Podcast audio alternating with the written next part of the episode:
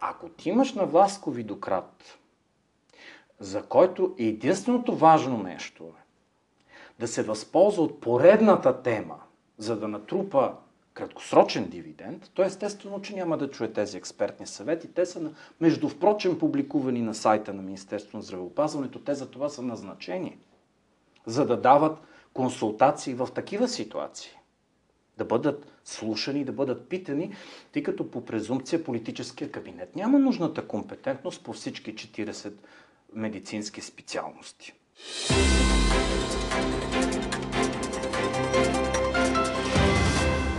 Защо би било добре за известно време да се наложи ембарго върху темата COVID-19 и какво е бил политик? Вие сте директно в новините, политическия подкаст на ДИРБГ. Здравейте, аз съм Стефан Кунчев, а мой събеседник днес е психиатърът, академик Дростой Стоянов. Здравейте, господин Стоянов. Добър ден. Какво означава човек да е здрав и ако не мен боли нищо, здрав ли съм? Понятието здраве е многомерно. И то се дефинира по различен начин, в зависимост от това, дали става въпрос за физическо заболяване и физическо здраве или за психично. Не би трябвало да е така, тъй като по дефиниция здравето би трябвало да съставлява една комплексна форма на биопсихосоциално благополучие. Но в действителност се получава точно така. Съществува една дихотомия, едно разминаване между схващанията на соматичната медицина и на психологичната медицина за това какво е здраве. В областта на соматичната медицина има ясно дефинирана граница на физиологичната норма на дадена функция. Била тя концентрацията на кръвната захар или свързани с нея метаболити, била тя стоеността на артериалното налягане, скоростта и частотата на сърдечната дейност и други функции. И извън тези нормативно определени граници се приема наличието на болест. Този модел на мислене или на конституиране на болестта ние го наричаме правата парадигма на медицината. Обратното е дефинирането на здравето като отсъствие на болест. Не чувам гласове или не ме е страх да влезна в асансьора, следователно нямам клаустрофобия, следователно нямам халюцинации и може би съм здрав. Това е обратната парадигма, която ползва психологичната медицина и по-точно психиатрията и тя определено е объркана. Защото не е базирана на нормативно дефинираното, това, което би трябвало да бъде универсална количествена норма, както е кръвното налягане или пулсовата частота, а силно зависи от културни, социални, исторически фактори, които влияят върху преценката. Върху тези фактори, за които вие сега говорите, какво влияние оказа COVID-19? Не е благоприятно. Той се опитва да измести, по-точно не е самата пандемия толкова, колкото определени социално-политически агенти, които търсят дивиденти в нея, се опитват да изместят понятието за нормативно в културалния и макросоциалния смисъл на думата. Върху какво да го изместят? Върху това да си стоим вкъщи пред компютъра да избягваме пътувания, може би за да не замърсяваме околната среда. Да, това ще да ви попитам каква е целта тогава в е, Ограничаване, тези... предполагам, че е ограничаване на екологичната катастрофа, която ни грози глобалната. Това не бяха ли здравни мерки? Е, на, на думи са здравни мерки. На практика, за мен ефектът им е ограничен и събитията, по-точно наблюденията от последната седмица го доказват. Вие лично как си обяснявате наличието, съществуването на COVID-19? Не съм специалист по вирусология и ми е трудно да коментирам. А, до какво ще доведе нежеланието, например, на хората да се вакцинират? До това, до което води умиране. А неразбирането за това, откъде идва, според вас? По принцип или конкретно в нашото? В нашите условия в България. Общоприето е схващането, че отказът от вакциниране почива на така наречените конспиративни теории.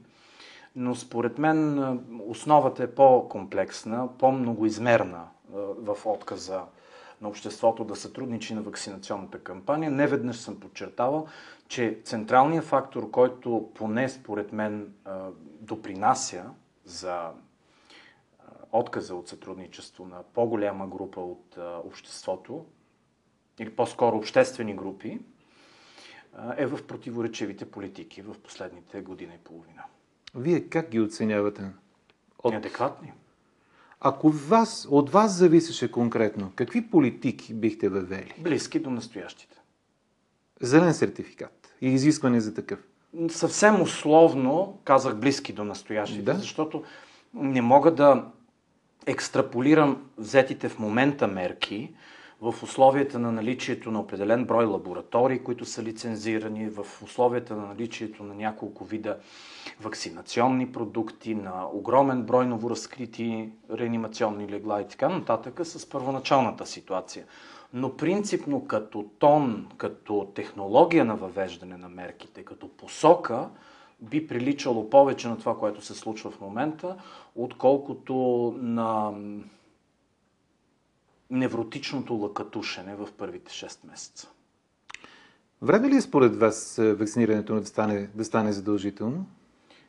Да задължиш някого да се вакцинира или да, да се тества. Защото, не, напротив, има такива задължителни вакцини, които... Много добре знам. Но те- тези задължителни вакцини са преминали 16 годишно тестване. Да задължиш някого да се тества или вакцинира против желанието си и при наличието и на съмнения в безусловния ефект на протекцията е противоконституционно. Вие лично вакциниран ли сте? Да. А, при това положение... съм и с бустерна доза. А, Ами аз съм преценил за себе си, че това е, това е целесъобразно. Какво е мнението ви за математическите модели, които представят развитието на болестта и покачването на смъртността? Покачването на смъртността не е математически модел, а много логично последствие от увеличения брой заболели. Така, Смъртността е била константа от първия ден до сега, така. като процент от заболелите. И тя е добре а, известна. за, а математическия модел за развитието на а, болестта и броя на заразените хора? Вие поне не може да не сте запознат най-малко с три противоречащи си взаимно изключващи се модела. От един апокалиптичен, през един умерен, до един, който практически омалуважава ситуацията. Вие, вие обръщате ли вниманието на тези, внимание на тези модели? Откровенно казано, опитвам се да се абстрахирам от тях, тъй като съм съпричастен към един мащабен проект, който се нарича COVID Hub. Интеграция, имплементация, иновации на, на различни информационни бази данни, свързани с COVID. Като се започне с а, биологични измервания, мине се през клиничните данни и психосоциалните оценки. Този проект е финансиран от Фонда за научни изследвания и е спечелен от Медицинския университет в Пловдив. Той цели да интегрира няколко различни, по-скоро разнородни масиви, бази данни, които да изградят по-надежден и по-траен модел за предсказване на поведението, както на болестта като индивидуално протичане, е, така и процеса на е, популационно ниво. И се различава от математическите модели, на които ние сме свидетели през последните месеци по телевизията. Така Да ли? речем, че тези модели, за които вие говорите, са някакви адхок продукти. Те са, те са дело на ваши колеги учени, имам Да. предвид. Това са адхок продукти, базирани на нещо, което бихме нарекли на английски язик snapshot. Някакъв вид а, текуща снимка на ситуацията и текуща прогноза. Аз ви говоря за дългосрочна прогноза, базирана на ретроспективно събиране на Какъв информация. резултат тогава дава вашето проучване до тук, е, като говорите за В момента дългосрочно? събираме данни. Не можете да кажете. Трудно ми е да предскажа. А в качеството ви на психиатър, как мислите, кое е правилното, когато говорим за хора, които са починали следствие на заразяване с COVID-19? Те са жертви или починали? Те са загинали, както се казва често в новините или не? Правилно ли е да се употребява думата загинало? Аз като психиатър, по принцип, смятам, че цялото акцентиране върху тази тематика в онези емисии, новинарски емисии, Те продължават и което до се днес. получава и, много често, да кажем, от 5 работни дни в 3, а, не е здраво. Ако трябва да му търся психиатричен термин, звучи като някакъв своеобразен ексхибиционизъм, садистичен ексхибиционизъм.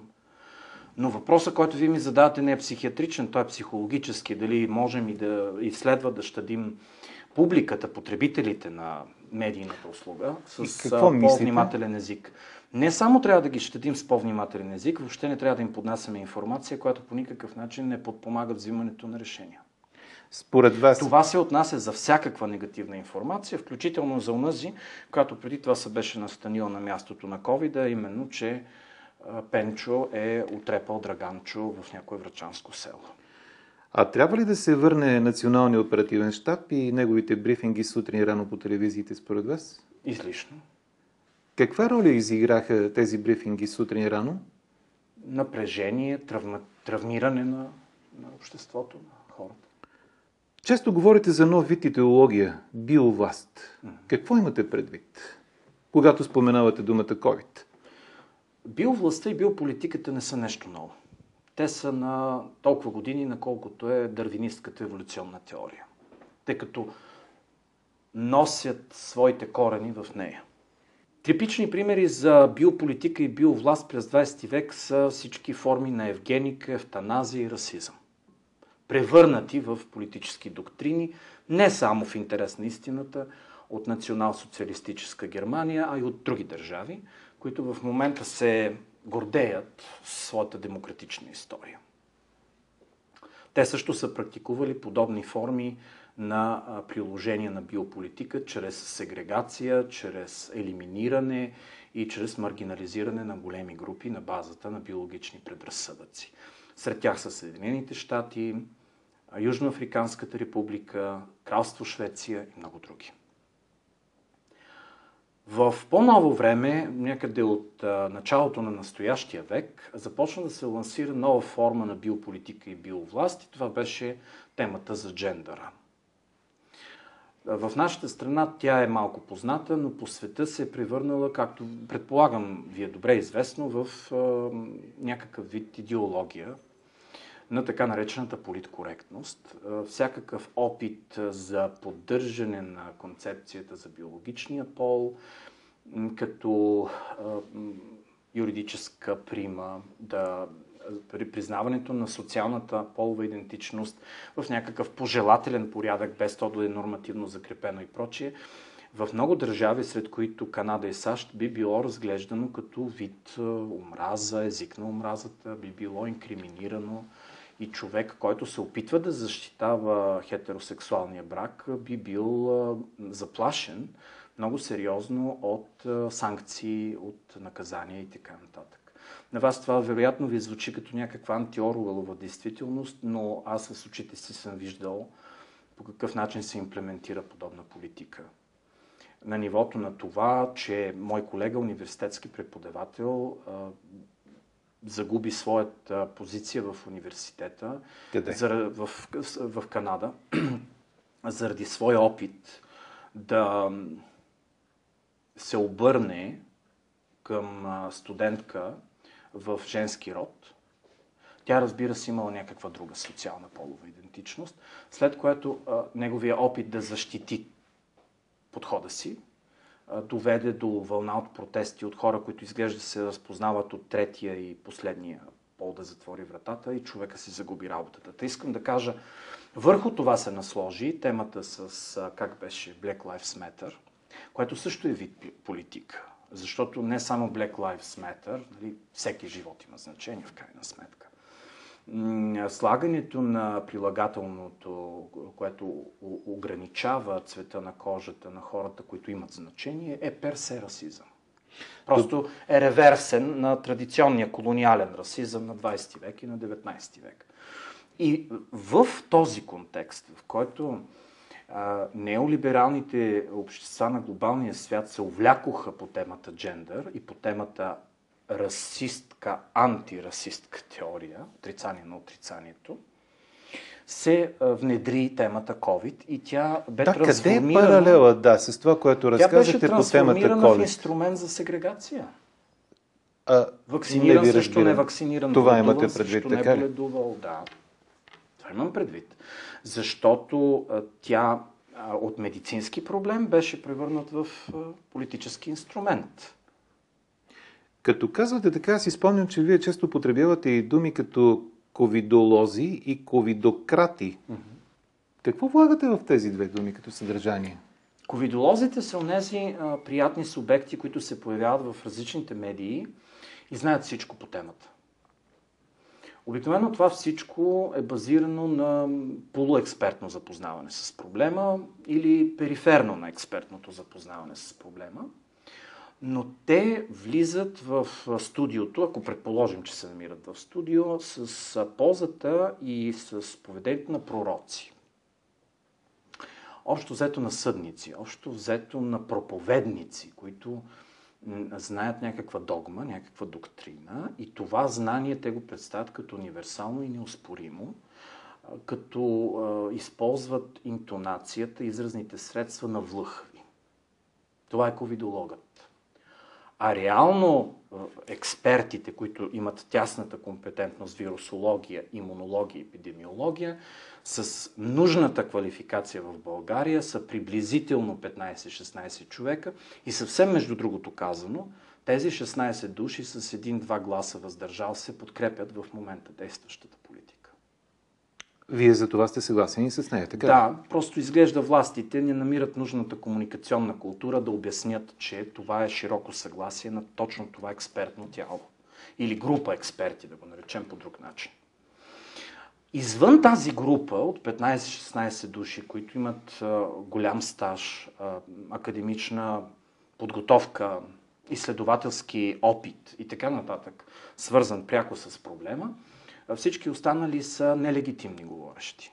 А вашите колеги им дават трибуна и колкото са по-далече те от тази тема, с толкова повече патос и агресия говорят пред медиите за нея. Добре, от тези 15-16 човека, които са абсолютни специалисти, бихте ли могли да изброите две-три имена, които са по-познати на аудиторията, така че да можем да ги разпознаем тогава, когато ги видим? Най-често хората, които имат балансирана позиция, те не излизат в медийното пространство. И каква е причината? Не е ли точно сега точно, момента, защо, когато те трябва да се покажат? позиция е умерена, вашите колеги търсят сензации. Те търсят, не искам да цитирам името, тъй като сме в добри отношения с семейството с този човек. Те търсят някой, който да им говори за локдаун сега. Или обратното, някой, който да излезе и по един фанатизиран начин да успори въобще наличието на опасност. Но не сте ли съгласен, че това не се случва само тук у нас в България? Това сякаш е навсякъде. Тези как крайни така... форми на говорене не се добират до национални медии в другите държави. Връщайки се на вашия въпрос – наистина тези експерти избягват крайна форма на публична изява. Тя ги виждате много рядко и в много кратки интервали на експертно време. Защото пък редакторите след това търсят някакви акценти, които ако интервюто е траяло примерно 10 минути, те хващат един акцент от 35 секунди. Едно време, когато инициирахме реформа опит за стратегическа реформа в психиатричното обслужване, се спомням, че в Народното събрание една национална медия изряза доста обстоятелствено и доста балансирано интервю до твърдението, че българските психиатрични лечебни заведения в голяма част приличат на Аушвиц. А не беше това посланието. Но а, сред умерено говорещите, например, е професор Мариана Мурджева, ректор на университета, в който работя. Тя е имунолог. Тя е и човека, който въведе а, необходимостта от а, представянето на сертификат за възстановяване на учебния процес във висшето училище. В онзи момент тя беше нападната по един изключително несъразмерен начин. Това се случи, разбира се, преди началото на учебната година, преди повече от два месеца. И обвинена във всички престъпления против човечеството. Така че аз виждам последователност между това, което се случва в момента нейната локална политика и правя връзка с факта, че тя е председател на експертния свет по имунология. Но около нея има и други личности, вирусолози, разбира се, микробиолози, епидемиолози, които споделят подобно мнение. За да успокоим е, хората, чуват ли се мнението на тези специалисти от е, правителството, например, което трябва да вземе решение за една или друга мярка, или това е затворен кръг от е, е, специалисти, които говорят само помежду си. Не, чу, много зависи от конкретната политика. Именно тук е деликатният въпрос с биополитиката, който говор, коментирахме преди малко. Биополитиката е, в нашия случай е онова, което би бил ковидократът. Също. Ние за него не говорихме. Да. Това... това е политикът, който заимства избирателно информация, свързана с COVID-пандемията и я превръща в риторика, която да обслужи негови тесни, прагматични цели, да кажем, с оглед на определени избори. Това е ковидократът. Та голямата разлика а, между различните форми на управление на подобна криза е следната. Ако ти имаш на власт ковидократ, за който единственото важно нещо е да се възползва от поредната тема, за да натрупа краткосрочен дивиденд, то естествено, че няма да чуе тези експертни съвети. Те са, между впрочем, публикувани на сайта на Министерството на здравеопазването. Те за това са назначени, за да дават консултации в такива ситуации. Да бъдат слушани, да бъдат питани, тъй като по презумпция политическия кабинет няма нужната компетентност по всички 40 медицински специалности. Но мога да твърдя, че в годините тези експерти по-голяма част от времето бяха камуфлаж. Сега ми се струва, че ги чуват. Значи ли това, че ако се върнем към онзи месец март, когато започнаха локдауните и не само у нас, навсякъде по света, конкретно тук в България са управлявали ковидократи заедно с ковидолози? Общо взето това означава. А ако съм запомнил правилно дефиницията, която дадохте за ковидолог, то тогава е, математическите прогнози не са ли вид ковидология? Точно това са. Защото ти за да направиш стойност на математическа прогноза, се нуждаеш от огромна база данни, която да е лонгитудинална.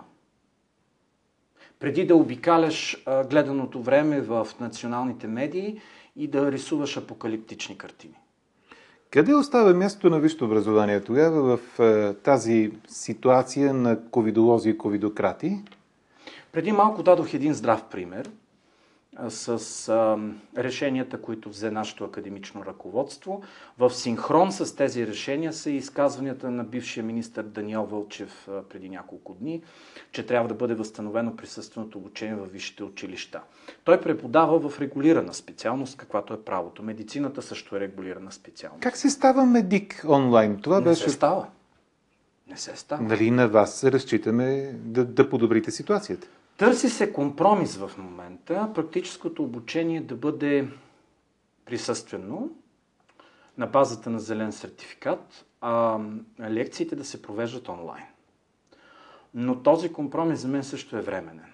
Или трябва лекциите като една архаична форма на преподаване от 20 век сами по себе си да бъдат преразгледани и заменени с друга, по-модерна интерактивна форма на преподаване – която разбира се не става в големи групи, оттам и епидемичния риск сам по себе си ще бъде намален и така нататък.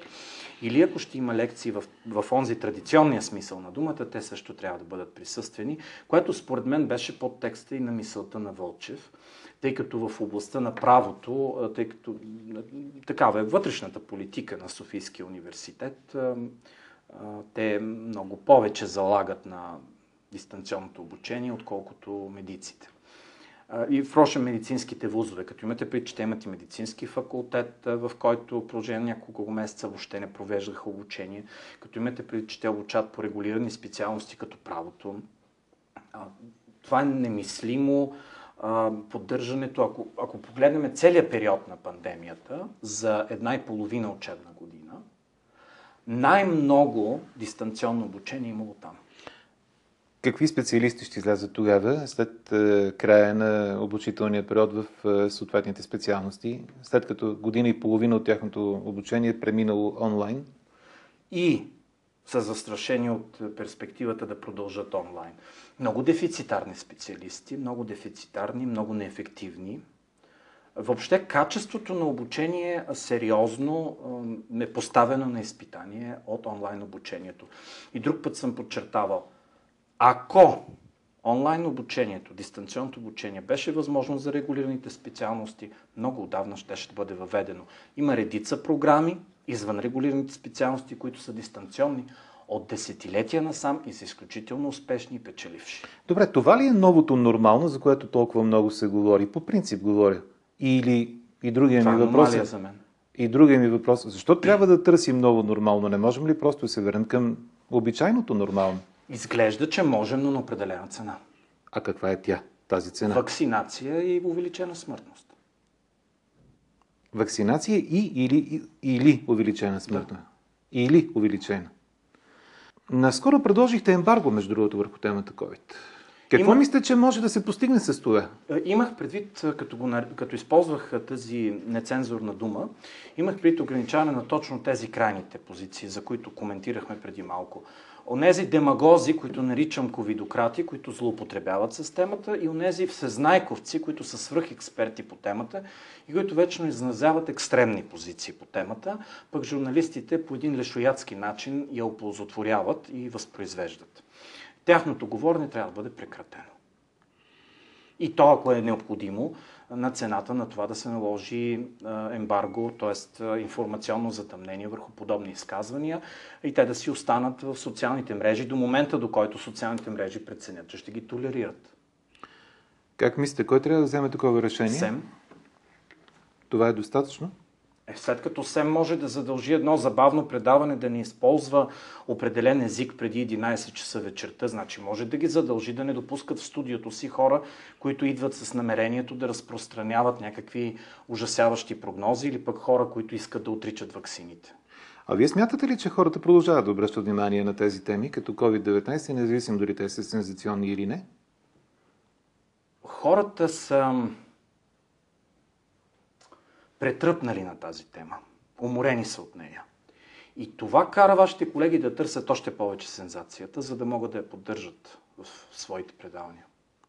Идват ли хора при вас във вашия кабинет, които имат е, някакви проблеми, свързани с COVID-19? Разбира се, че идват. Какво най-често се изразяват те?